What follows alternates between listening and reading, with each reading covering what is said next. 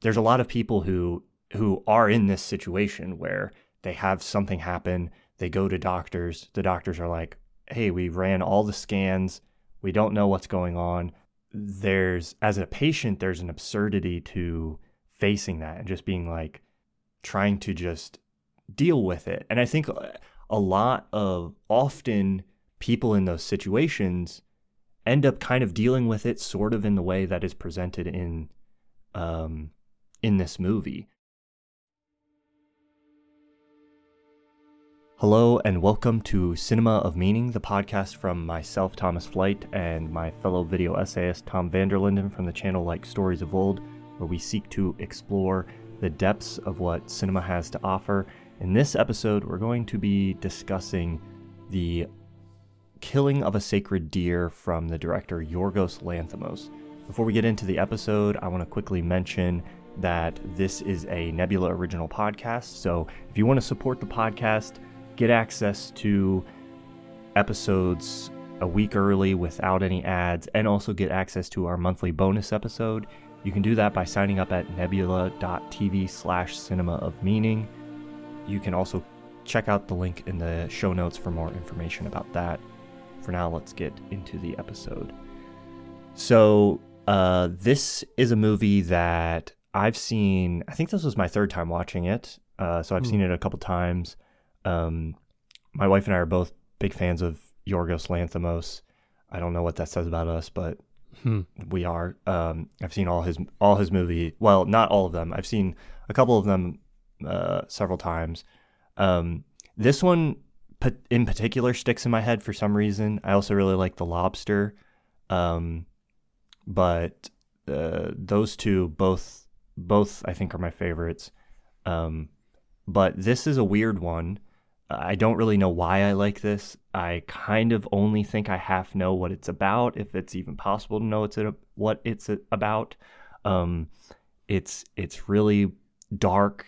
Every Mhm. time I watch it, I forget how just messed up it is. Like I forget how, I Yeah. forget how it ends every time, and then it gets to that ending, and I'm just like, oh my goodness. Uh, it's pretty straightforward on the surface. It's like, uh, yes, yeah. yeah. It's a, uh sur- It's about a surgeon that is played by uh, Colin Farrell. His name's Steven, Steven, and his yeah. and his family. So his uh, wife is also a doctor, played by Nicole Kidman, Anna, and then they have two kids, Bob and uh, Kim, and basically, kind of as it starts, we learn a little bit about their life, um, but we find out that the doctor, Colin Fer- uh, Steven, has this relationship with this young man. They kind of meet up at a diner. They hang out together. I- It's a little weird and awkward. We're not sure exactly what the nature of this relationship is. Um, but as things unfold, essentially, um, eh, Stephen kind of invites Martin, this young man, into his life a little bit more. Uh, and we slowly learn that um, that there's there he he is kind of looking after Martin because his father Martin's father died in surgery in a surgery was a patient of of Stevens and died having heart surgery. Mm. Um, so that's kind of why he's he's sort of acting as this surrogate father figure. Um, and eventually, this is not. This is all. I mean, this is like an hour into the movie as it slowly sets this up. But this isn't really spoilers. This is mostly just the core of what's Mhm. happening. Uh, eventually, Bob starts falling sick and ill, and then Kim does, and we uh, essentially we realize, or I guess Martin comes out and says it eventually that this is sort of like some kind of curse or revenge that Martin is enacting on the family. We have no idea how or how what the mechanics are of this, but Martin's like, all three of your family members are going to get sick. They're going to eventually die. Uh, this is for revenge for my father's death, which we find out was maybe because uh, Steven was drinking, so there was negligence involved there, Hmm. and that's why he died in surgery. And so Martin is trying to get his revenge, and the only way that uh, that Steven can save his family is by choosing to kill one of them. So because he let Martin's father die, he now has to choose to kill one of uh, his own family members to save the others, and that's that's what's going on in this movie. It, and then that all just plays out in a very deadpan, straightforward Yeah. way. Um, so that's kind of what's going on. We're gonna get into it, maybe like how we feel about it, what we think it means. Yeah, yeah. Um, but this was you watched it for the second time. Uh, yeah. Uh, I just watched it this morning. I saw it when it came out.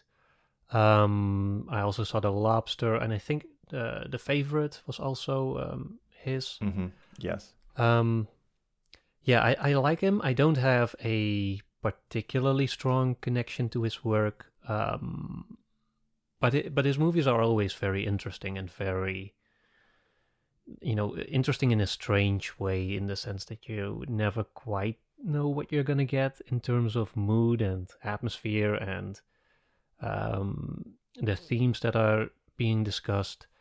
Um, but yeah, he does. He, he is developing a very specific voice that kind of borders on the absurd at times. Yeah, yeah. Um, Dark comedy or, or like black humor. Um, I don't remember much of The Lobster except for Colin Farrell kicking that little kid in the shin, which I thought was just the funniest thing. Yeah. Um, and the same with, uh, as you said, with uh, Sacred Deer. Like I remember some beats of it, but I didn't remember the exact, uh, like the whole sequence of events. And so I kind of felt like I was watching it again for the first time. Um, though I do think I connected more with it this time. The first time I was kind of like, eh, it's kind of weird. not sure I get it. Um, but it does feel like a kind of movie where you really have to embrace and relish the strangeness of it all.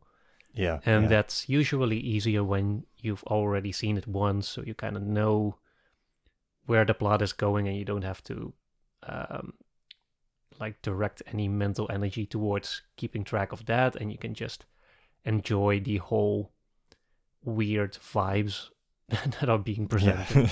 which do Yeah. which I do think serve some interesting deeper themes. Uh, some are more obvious than others. Um, some I've already seen a lot of people talk about. Others maybe less so. Um, also, lots of interesting symbolism going on, uh, like some interesting motifs that kind of come back throughout the story, which I think are uh, very revealing as to the more uh, deeper layers of this story. Um, I think the the most notable thing I realized as I was watching it this time is because um, is that I, I watched uh, the M Night Shyamalan movie Knock at the Cabin um, Okay, yeah. not too long ago, which was sort of the same in the sense that both of these movies present in the most basic foundation a trolley problem like you have to choose between two evils or i guess the situation is you have these two evils one is lesser one is greater and you have to commit the lesser one in order to prevent the greater one right. so- right. uh, in knock up the cabin knock at the cabin there's this family um, have you seen it uh, I have no. I Oh, haven't. okay. I, I won't spoil it, but the premise of that movie is that you have this family, uh, these two men with a with their child who are in this cabin, and they get uh, they are visited by these intruders who then proclaim to them that the world is going to end unless they kill one of their family members. So they also have to sacrifice one of their own, one of their loved ones, in order to save, in this case, uh, humanity in its entirety. And it's kind of similar to what's going on here, where the very basic premise is that Steven has to kill one of his family members in order to save all of them, or at least Yeah. the other two. Uh, he has three choices his son, his daughter, or his wife. And if he doesn't do anything, he all, all three will die. If he kills one, the other two will live. Um, but whereas um, I brought up Knock at the Cabin, I think some sometime behind the scenes to as a potential movie for discussion, but we, but I ultimately ended up not being in favor of it because it felt like that movie doesn't really have anything going on besides its trolley problem, and it kind of sure. The um, I think the issue with that I had with Knock at the Cabin is that it presents the trolley problem and then tries to add weight to the choices. Uh, it tries to make some sort of moral judgment on what is fundamentally a kind of ridiculous premise. The whole trolley problem, I think, right. is kind of silly. It's not really a, an issue that really teaches us or informs us that much about justice.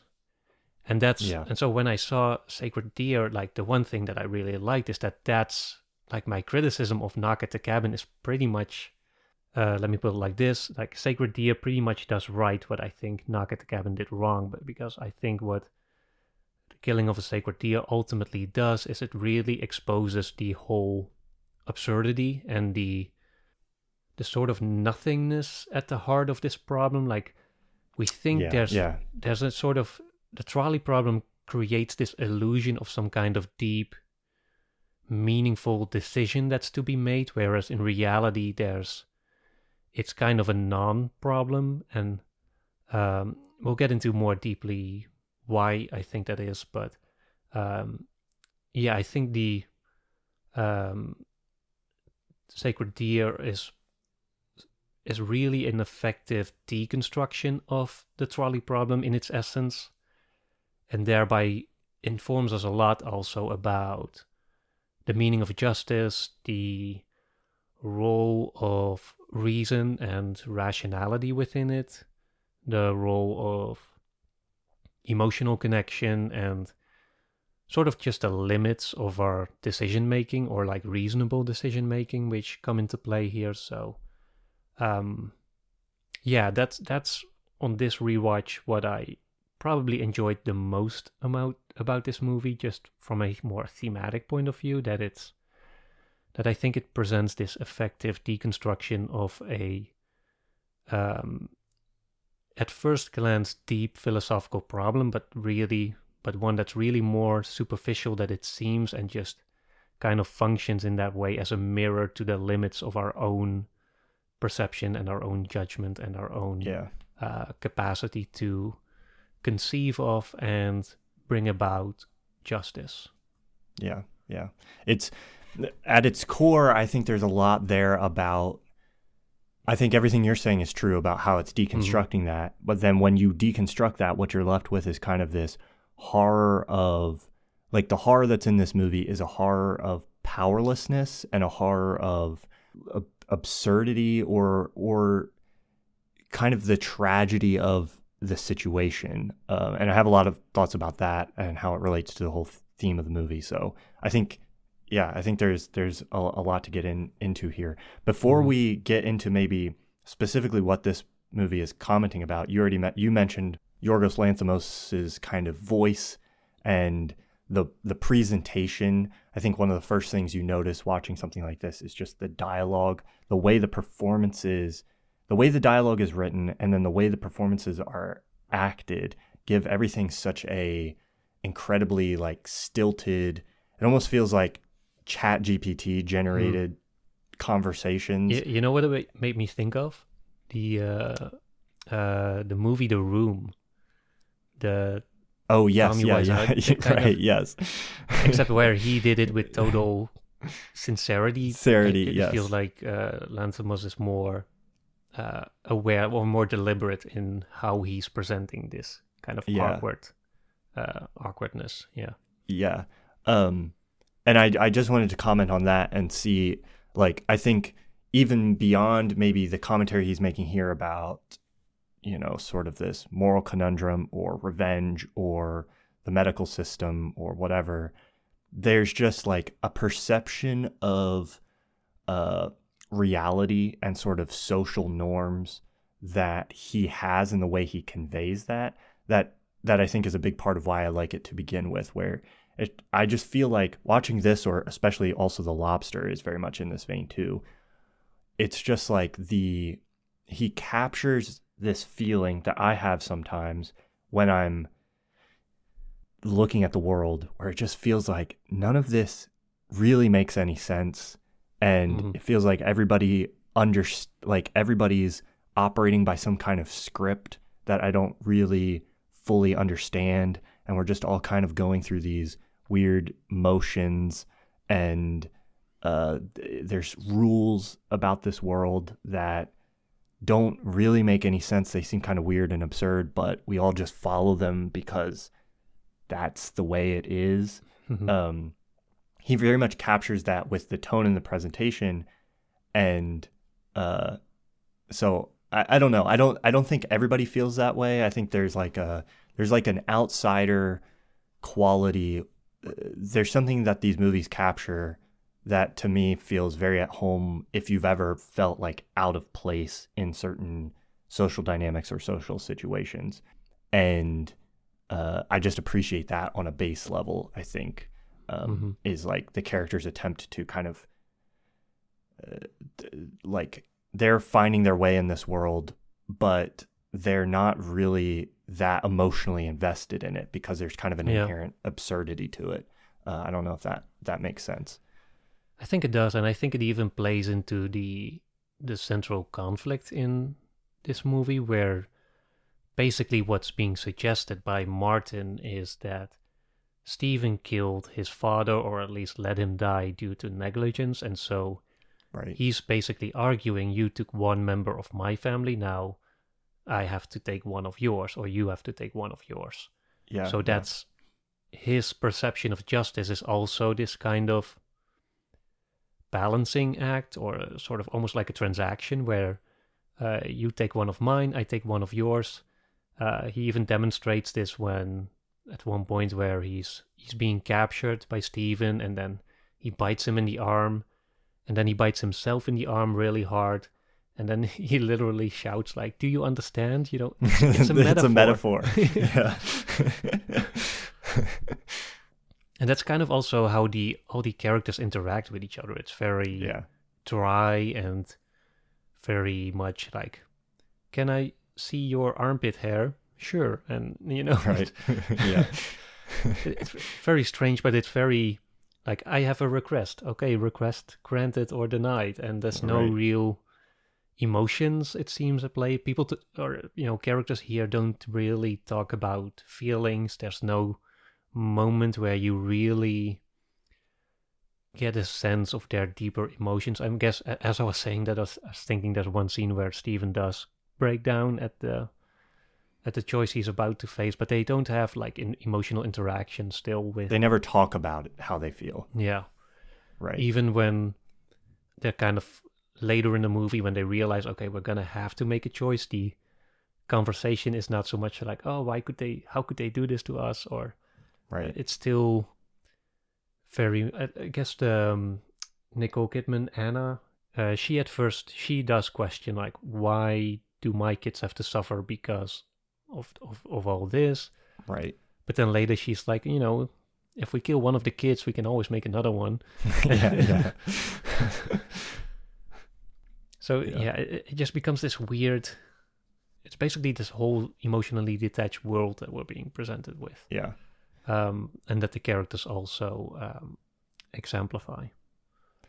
So I think this creates a natural segue into some of the things I want to talk Mhm. about, which is I think what some of what you're describing is serving in this movie or what it's kind of trying to talk about. Uh, because a central aspect of this film to me is the hospital, is the medical environment, is the way the children, what's happening to the kids has they run all these tests they have like the best doctors looking at them and they're coming up with nothing uh, and there's sort of like a poetic absurdity here where it's just like if you were going to concoct like the most horrific um, curse for two doctors two well-off doctors it's like give their children a mysterious illness that has no cause and they just have to like they can't understand it and they just have to uh you know watch them die essentially.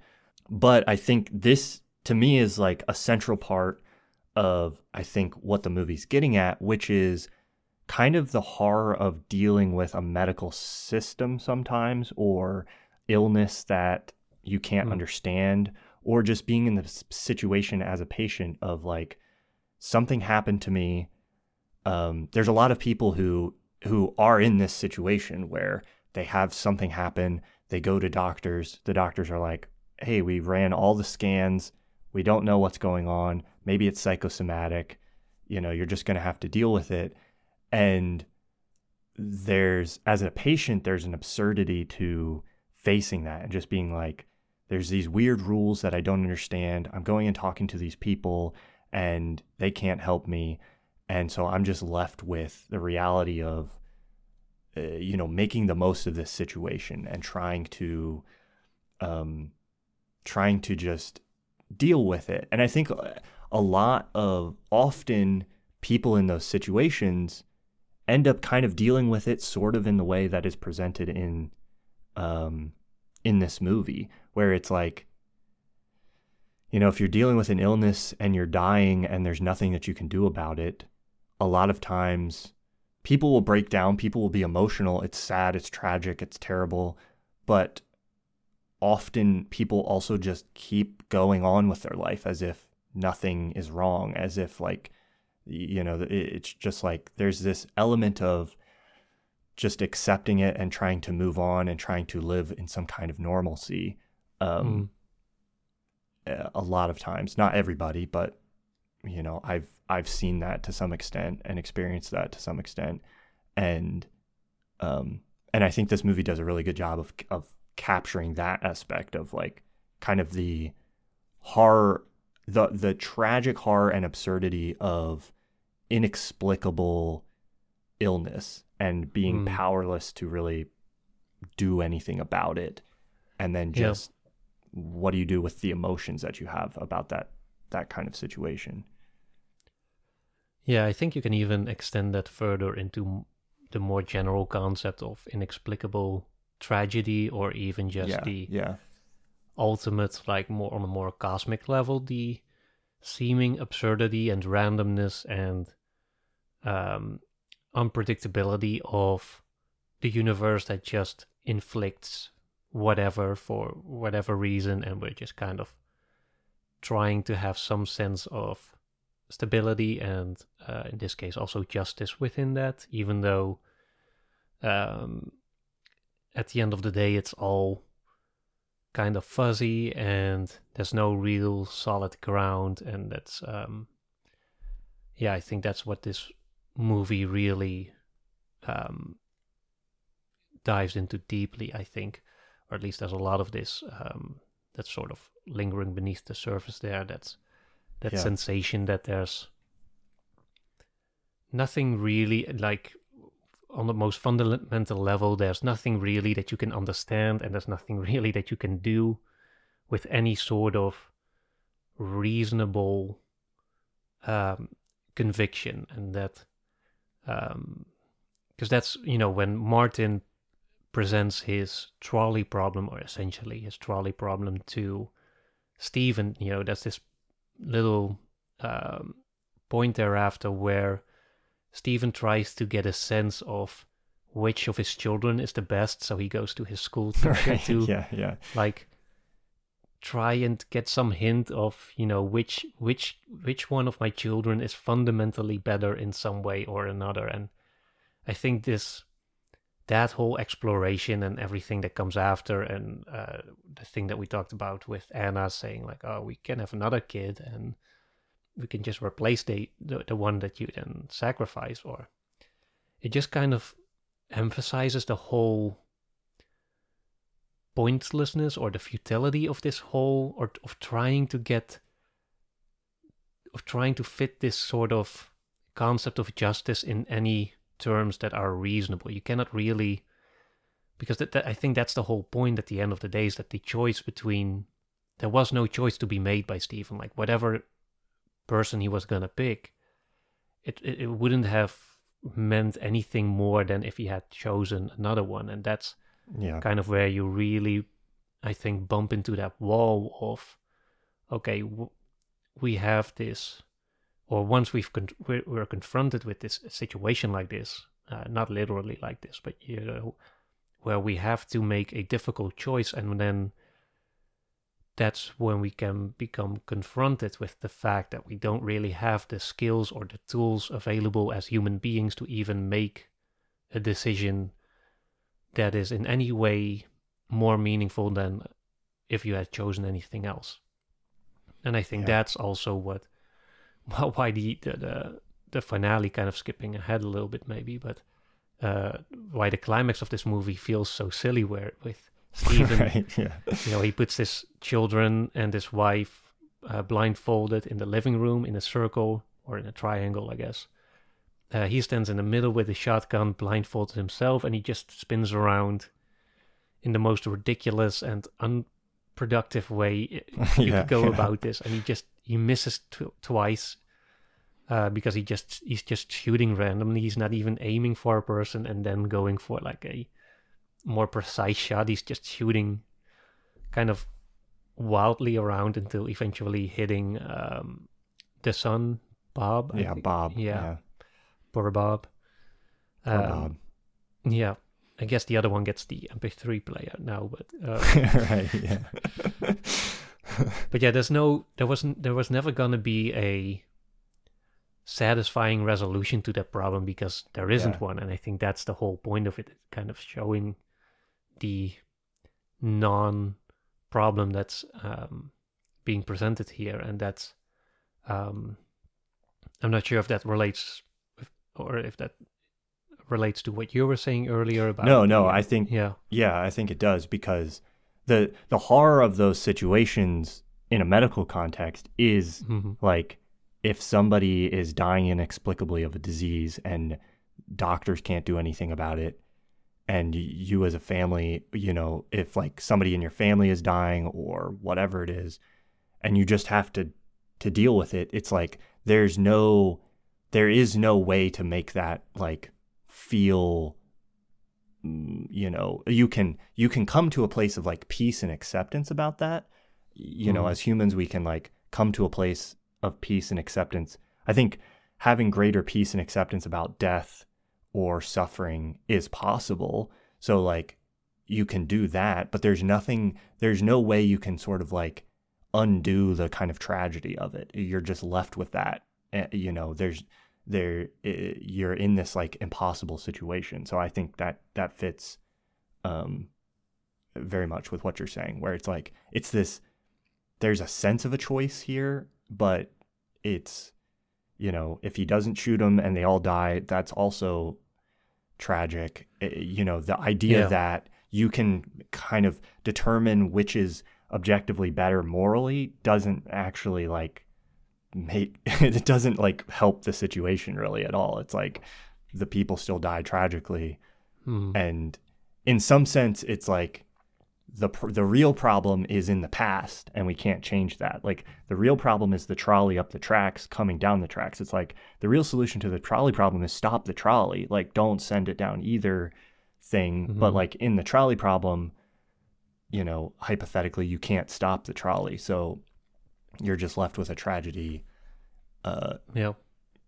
regardless Yeah, there's some variations on the trolley problem. I think there's one where instead of you being next to the switch that would divert it from killing one person or to killing 10 people or whatever, there's also one where instead of it's just one track and then you're standing on a bridge on top of it with another person next to you who would be right capable of stopping the trolley if that person were to be pushed down by you and Right, in the onto the tracks and then preventing the again uh, 10 5 uh, i don't know how many Right. people who are further down the track. so in that example you have to be or in that example you have to commit a more active evil instead of just diverting like the, the switch but Yeah. um the real question is like does taking action to sort of intentionally choose to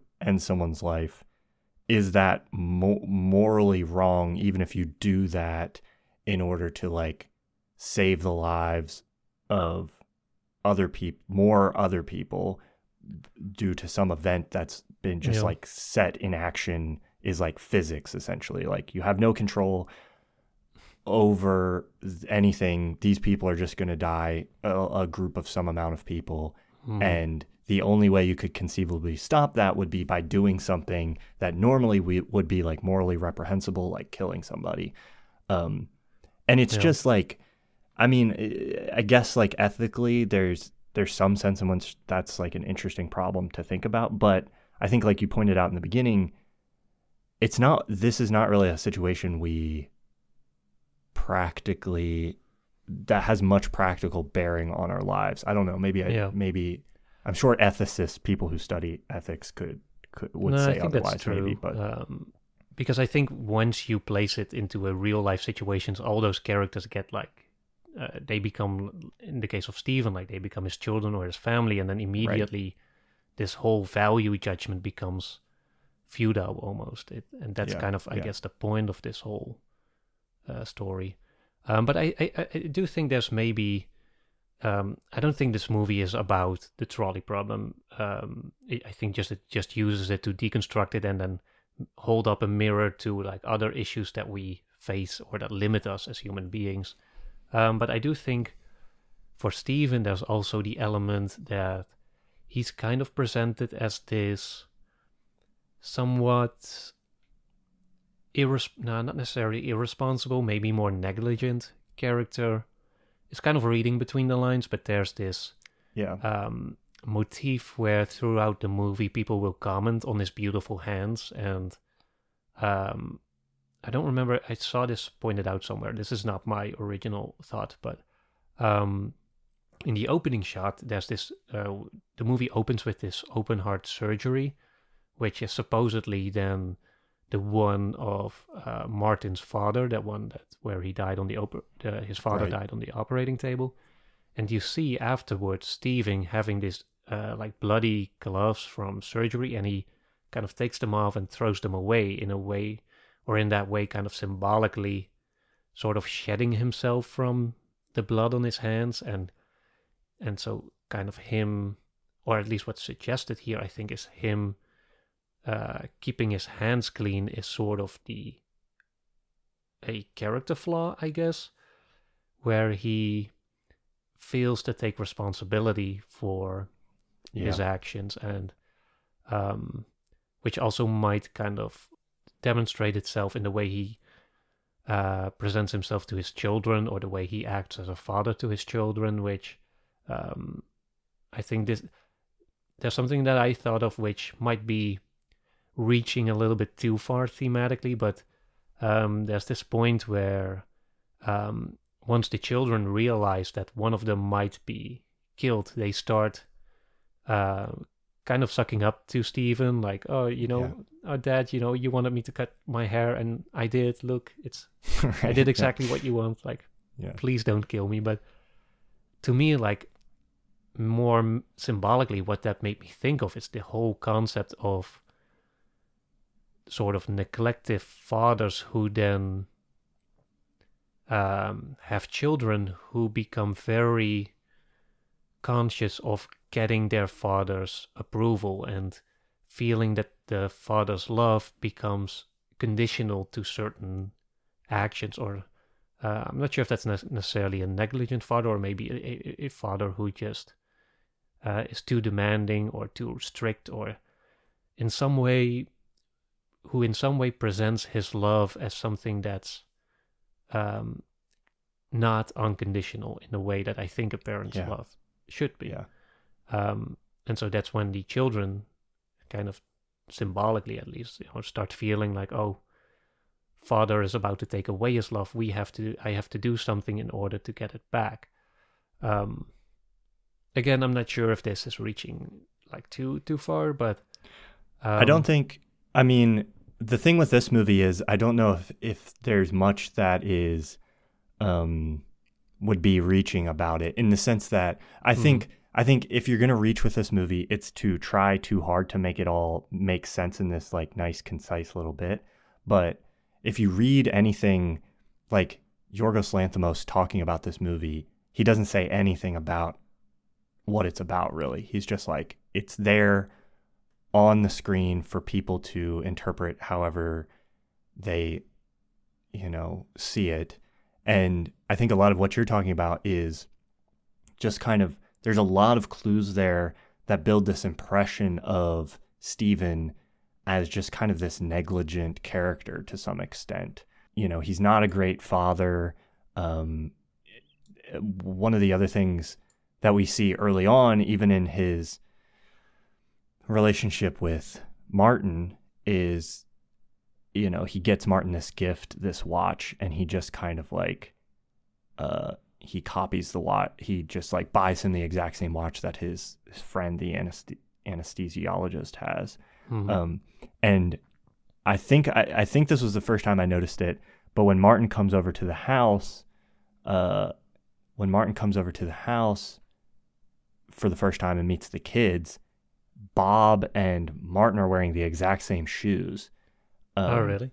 and I don't know if that's like an insinuation that maybe like he's been buying, uh, Steven has been buying stuff for Martin for a while, and he just keeps getting him like the same stuff that you know maybe he bought the same shoes for Bob mm-hmm. and for Martin, or there's also like a lot of weird little details in this movie about the confusion and merging of like identities. So there's this like Martin's kind of becoming, or Steven's kind of becoming Martin's father. Uh, Martin's kind of becoming this like child. Um, the there's this weird uh, thing where Martin almost feels like he moves into the power of a the place of a doctor, and then um, the family becomes the patients. Where Martin's kind of delivering this prognosis of like, well, you're all gonna die. Here's how it's gonna happen. There's nothing I can do about it. I'm just telling you, like, the diagnosis and you just have to deal with it however um so anyway i don't know the little details like the shoes and the watch might be more of a yeah. comment on like that side of things what did you think of the the straps of the watches that they make a big deal out of getting either the leather oh, one yeah. or the metal one and the metal one is more expensive and preferred by Steven, but his colleague prefers the cheaper leather one, which he th- thought looks nicer, and Martin did the same. Not sure if that's anything or just Steven showing off some kind of status by saying like, "Oh, the metal one is better because it's more expensive, right. maybe more durable." Um, yeah, I don't know. Yeah, I don't, I don't, I don't know if there's any any specific meaning there that I can tease out, but I find that find that that section hilarious for yeah. Uh, There's a similar thing with the uh, French fries where oh, Martin oh, yeah. makes a point of eating the French fries last because he likes those the most, and Steven says, "Oh yeah, I do it too." But then at the right. very end of the movie, when Bob is dead and they're sitting in the diner again, and Martin comes in and they have this weird. There's no dialogue; they kind of just look at each other. But uh, the daughter, Kim. Kim, yeah so Kim, she's now eating French fries, but it looks like she's eating them first. Um, right. Which I think is more reasonable because if you save the French fries for last, they turn like lukewarm or even cold right. because yeah, they yeah. cool down really fast and then they're not tasty anymore. So, my preferred method is you have to. I like balance. I like all of the all of the ingredients that or all of the different portions of my meal that I'm eating to come to a conclusion simultaneously. Hmm. Um, so I'm I'm in between the the Kim Martin spectrum. Yeah, but there's they they kind of they do make a big deal out of it at the end, or at least the filmmaking does emphasize quite strongly with like close-ups of her yeah. pouring like the ketchup on the French fries. There's this big classical piece that's playing in the background, really dramatic, and yeah, I'm still not sure what what to make of it. But, right. because that's the they Martin and Kim they kind of develop a relationship too. They, um, which is left ambiguous as to how that relation ends uh, after right. the movie is over. Yeah. Um, but yeah, they they sort of fall in love, I guess, or um, she becomes infatuated by him uh, he seems not as into it. Not that Um, interested in her. yeah. Yeah. We don't get. We haven't talked a lot about his character, which um, is uh, performed by Barry Ke- Keoghan? Ke- Keoghan. I think is how you say his name. Yeah. Um, who does? Uh, this is my favorite performance from him. I think it's just like really Mhm. weird and unsettling, um, which he's good at. But like, uh, yeah, it, it did remind me a little bit of having seen Banshees of Inisherin now. There's right. kind of that yeah. same twitchy nervousness that's going on. Yeah. Uh, with This one came of- first, though. Yeah, this one is more menacing, whereas the other one is more dim-witted Yeah. and kind of innocent. But, um, but yeah, he uh, definitely uh, knocked it out of the park. I think. I think this was his breakout movie too. Like this, I think this released in the ye- same year as Dunkirk, so uh, which he was also in. It was a very good year for him, yeah. Yeah. to say at least. Um, but we don't, yeah, we don't get a lot of emotion from him or much sense of what's going on with his character. Um, you know, explicitly in the script, the best idea we get is that he's just after revenge. That's more or less what he says. Um, but He's kind of this mythical figure, I think. The because the Right. title of the movie refers to this old Greek myth, in which sort of plays out in the same way. I'm not sure if it's worth repeating, but um, in that uh, comparison, Martin would kind of play out as this more godlike or uh, maybe even demon-like, I guess, uh, character who then um, curses the mortals with um, right. with this whole ordeal that uh, sets the whole thing in motion. One thing I was going to say while I was mentioning um, uh, sort of identity and the sort of merging of characters or confusion of identity is he has this really weird monologue when Anna goes over to his house. She kind of, once she finds out about the situation and where the curse is coming from, essentially, she goes to talk to him. And he uh, gives this little speech about spaghetti and being Mhm. told that he eats spaghetti in a special way that is just like his father. And then uh, realizing that everybody eats spaghetti the same way and that this made him really upset, even more upset than when he found out that his father died. Um, and I don't know what to make of this segment. uh, and I don't know how the how if at all that plays into like the broader theme of what's being, um, you know, explored in the movie there, but it's a great little speech. Yeah. I think it's very creepy. There's some uh, elements here about the way parents rub off on their children. I think it's also yeah, when sure.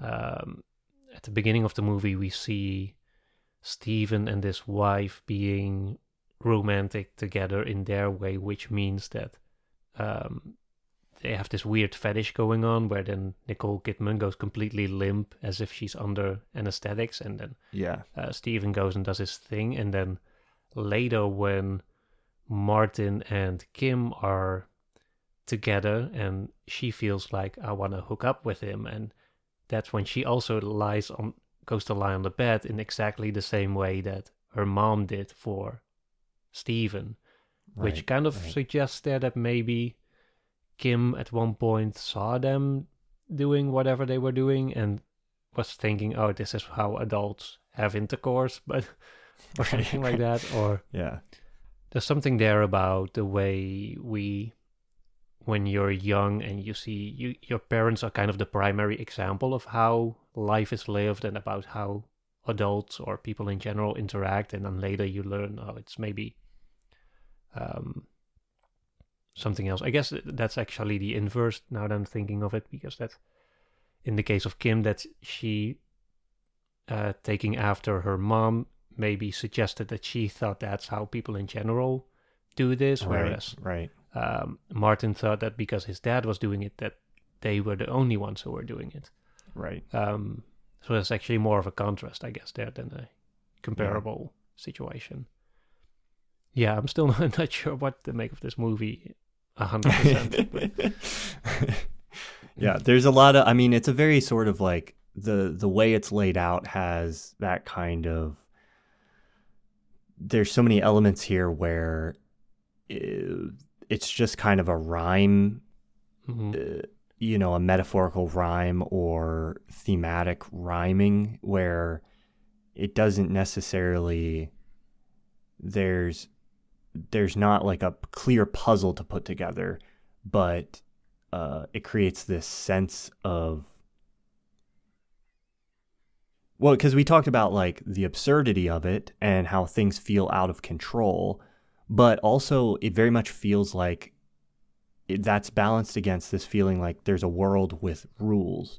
Uh, like they, the characters kind of try to avoid the curse for a little while. They go to doctors, they try to find some other solution. Mhm. For a little while, they sort of like capture and keep uh, Martin uh, prisoner, and they kind of beat him up and try to figure out a way to like lift the curse. But there's ultimately, ultimately, they have to bend to the absurd rules of this world, whatever they are.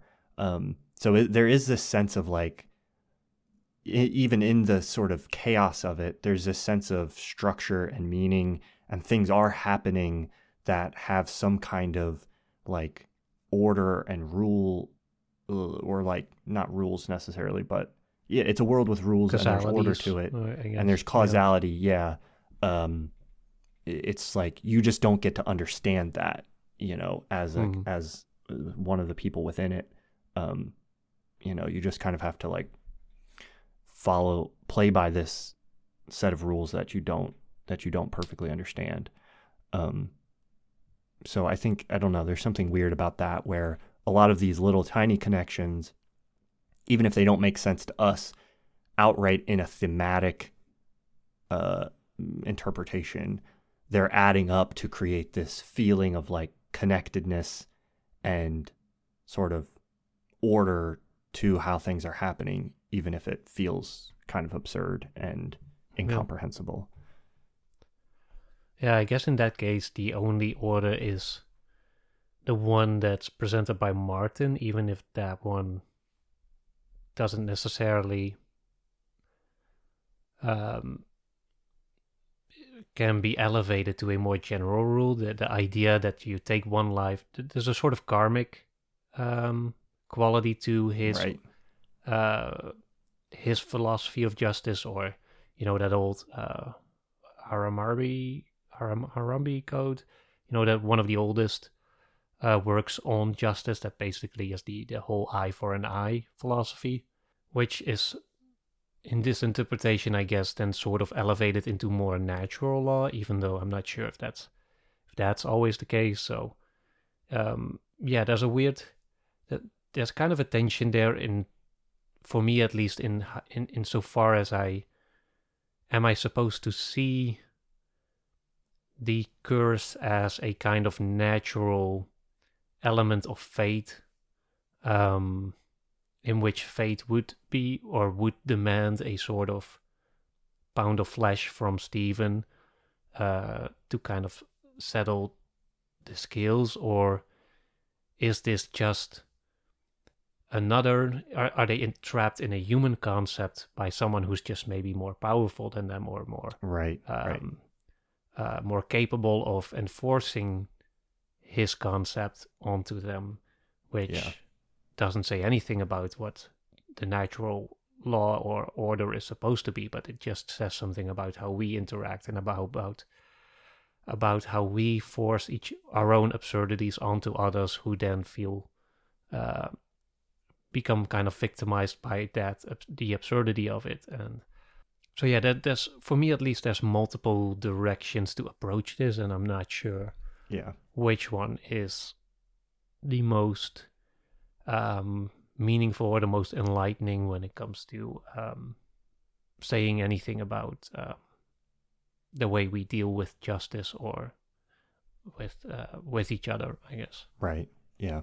Do you think it's do you think it's deconstructing the revenge aspect at all or maybe it's it's too hard to because of what you're saying it's too hard to even tell because it's like it's presenting it at first like Martin's doing this because he wants some kind of revenge. He wants payback. There's the whole bit where he bites mm-hmm. the arms. But to me, you know, I see the I see him biting his own arm and I'm like this this is giving me no sense of of uh of mm. justice. Um and there's something yeah. about the brutality of that moment that I think does almost kind of deconstruct this whole concept as being one that allows for any kind of um, any kind of justice justice really. Yeah. Um, you know i don't know if that's what you know is intended with this movie but i walk away from it going like you know especially since we end on kind of this character that seems completely unchanged or unmoved by the outcome at the end. You know, it, cl- it ends on Martin's face, and there's not even like a, a, hint of like satisfaction or a smile or some kind of relief. You know, once he he sees that Bob mm. has died, it's just like he's has the same deadpan, emotionless, soulless, like look that he's had basically mm. entire time. So it, it very much leaves me with this feeling of like, okay, there's this attempt here to like create this situation that is quote unquote justice for this thing that happened, but really there it, really it's not fulfilling that in any kind of way for me as yeah. the viewer or like it seems like for the characters. Yeah, I guess that comes back to the whole absurdity of the premise to um, achieve this form of justice, which also because it's so absurd and so futile almost and it also automatically means that there's no resolution to it and that i feel that's nicely reflected in the end as you said. There's they're just sitting in the diner martin's also there but he's not with them. He's he's not closer or further removed from them it seems. Um doesn't seem to have resol- resolved anything for any of them. Um so yeah that that I'm I'm not sure because the thing also is that Martin it doesn't feel like Martin is really challenged for his perspective, I think, in this movie. Like he right. presents himself as you know, he presents his philosophy. You take life of mine, I take life of yours, or you have to take a life of yours. Uh, you have to balance it, but that's never truly engaged with, I think, by the movie itself which I think is deliberate. It's not a critique, but um, because I think there's supposed to be some ambiguity there with regards to the way his character functions, as we talked about earlier. Is he supposed to be a force of nature that says something about the way we relate ourselves to some kind of natural law that might be there or not be there, or just the natural absurdity of the universe that we that has us kind of dancing around as these silly little puppets that cannot conceive of what's happening? Right. Or is he another, a stand in for another, just a, a, human being or a human concept that's uh, kind of has us going into these absurd motions because of our own doing and not because right. of um, maybe because of the absence of some something that's more uh, divine or like some sort of natural order and then in the absence of it we have these own little constructs like we make up our own minds like okay i'm not going to get any divine justice then i instead i want this you know i want right. eye for an eye or i want whatever. And so is that just what we end up being trapped being in? ourselves. Yeah yeah, yeah.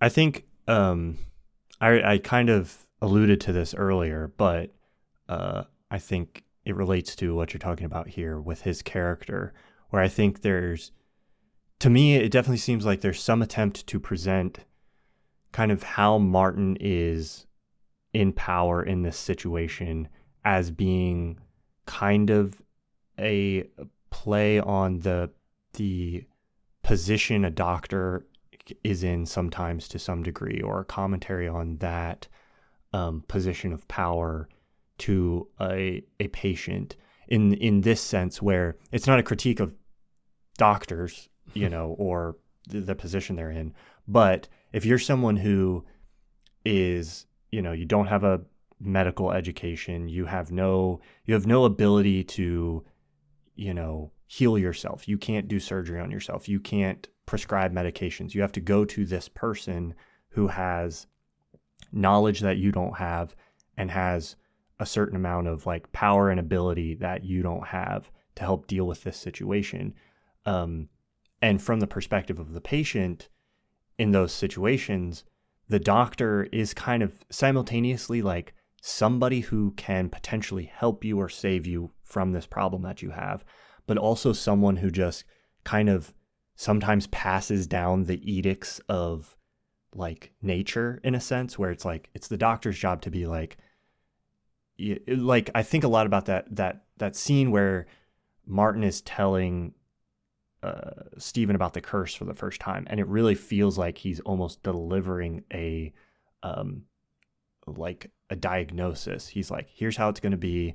You know, this is going to happen. There's going to be stage one. They'll they'll be paralyzed. Stage two, they'll bleed from the eyes, or mm-hmm. they won't. Stage two, they won't be able to eat. Stage three, they'll bleed from the eyes. Then they'll die. And um, there's a sense in which, you know, he's presenting it as just like this is just what it is. This is the this is that that what you're talking about. Like this is a law of nature. This is just what's going to happen. And it's it's almost like a doctor saying like you just have cancer. I'm just telling you the facts. There's nothing like we can yeah. there's nothing really you know, I don't really have power over this, but they're still like the mouthpiece for this thing. They're the they're the human subjective mouthpiece by which this information about your fate that you as the patient can't really understand without them is being um, delivered, if that makes sense. Uh, so yeah. I think there's some there's some kind of weird like commentary there about like a, a, a reversal of like kind of the horror of that experience as a patient where you know I've heard a lot of stories about you know the the conflicting experience where you can be like I love my doctors and they do these wonderful things. They can help us, they can save us, they can, you know, uh, they have all this knowledge that we don't. And, but then also there's, at least within the maybe this is a very American thing too, but there can be a lot of like frustration about yeah. them uh, not, you know, maybe overlooking things or being overconfident about something or, t- or giving you a diagnosis and then finding out later that like, mm-hmm. it was wrong for some reason, or or only, even just uh, like only have enough insurance to save two out of three. Right, members. the two out of three family members. Yeah, it's not. It, you know, I can't do anything about it. This is just the facts. this is just the way it is in America. you can only pay to save, you know, one of them. So choose. Um, but I mean, even if the doctor, I guess what I'm saying is like, even if the doctor is completely right and they're getting the diagnosis right, there's some kind of weird experience there as the patient where you're like, I have no way of knowing if they're right because they have some kind of knowledge of this situation that mm-hmm. I don't have access to.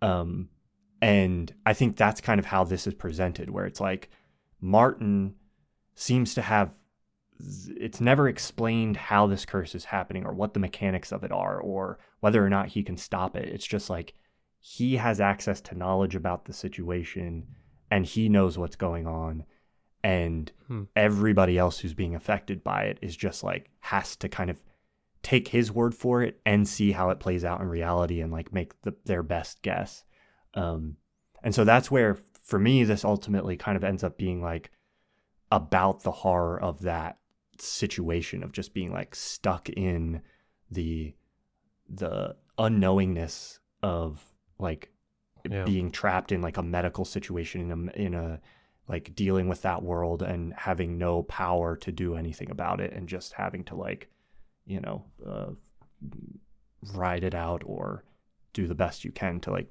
deal with a weird situation that you can't yeah. fully get a grasp on. Yeah, I guess like in the sense that they're sort of the doctors in this case would be the sort of gatekeepers to a world of existential like bodily terror that right, can be right. randomly inflicted on a person and they can just only they you know they, they they know more of this world and they can maybe navigate it and if you enter into it, they can maybe navigate you out, maybe not. But um, it's kind of more like a, almost like a what's the name of that um, uh, from the uh, Dante's Inferno, the sort of poet that guides the lost souls on the river. Um, oh yes, I know what you're talking about. I can't think of his name though.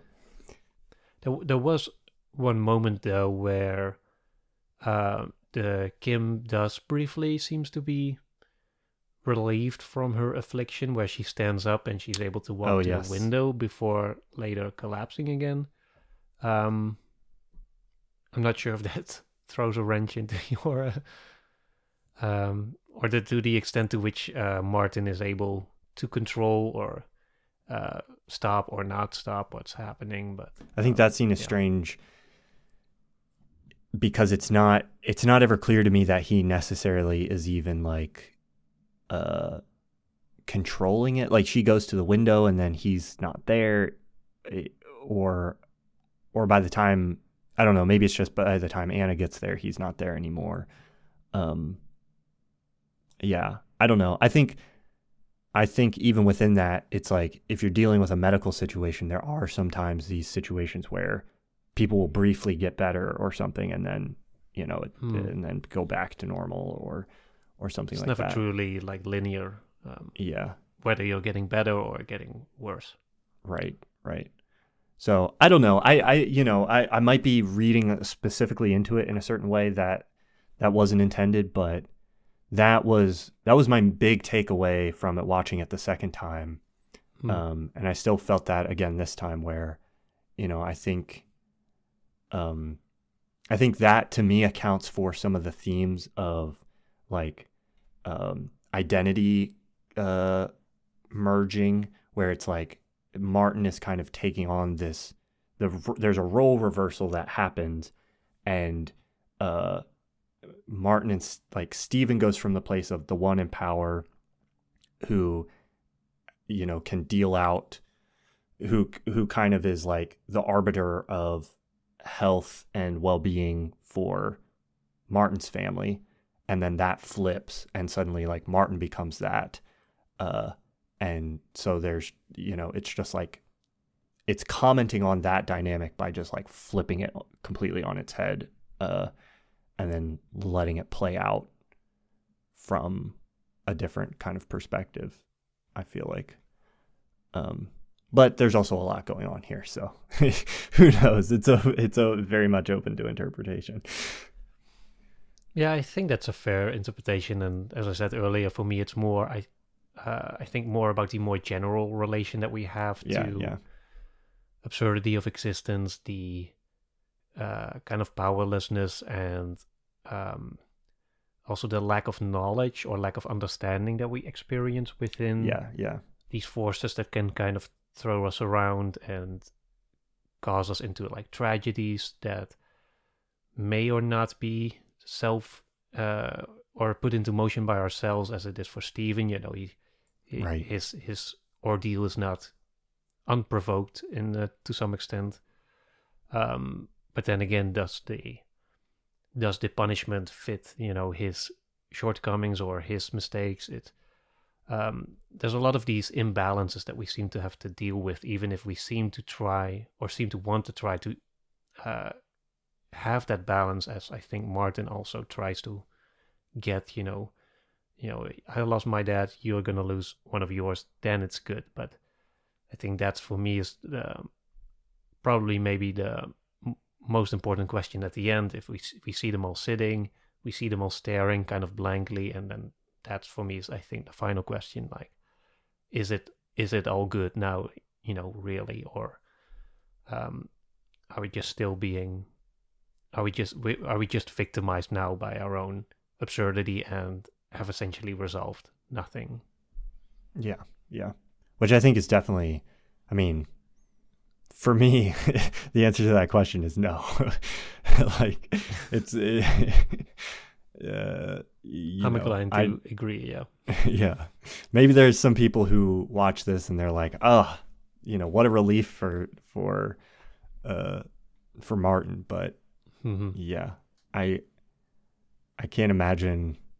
I don't know. I've never in a, been in a position where I've gotten revenge for something, so I don't know. Maybe it does actually feel good, but uh, Yeah. it doesn't. It doesn't seem like it. Certainly not when you portray it this way. Thanks so much for listening. Again, if you are interested in hearing next week's episode, you can listen to that right now without any ads by listening on Nebula. You can also listen to our bonus episodes there. We recently talked about the Netflix series Beef. We've talked about movies like 1917, Drive, Babylon. There's a whole set of bonus content that you can get there that isn't available on the public feed. Also, if you're interested in joining our Discord community where we discuss episodes and movies, you can do that by clicking the link in the description below. So check that out. Thanks so much for listening, and we'll catch you next week.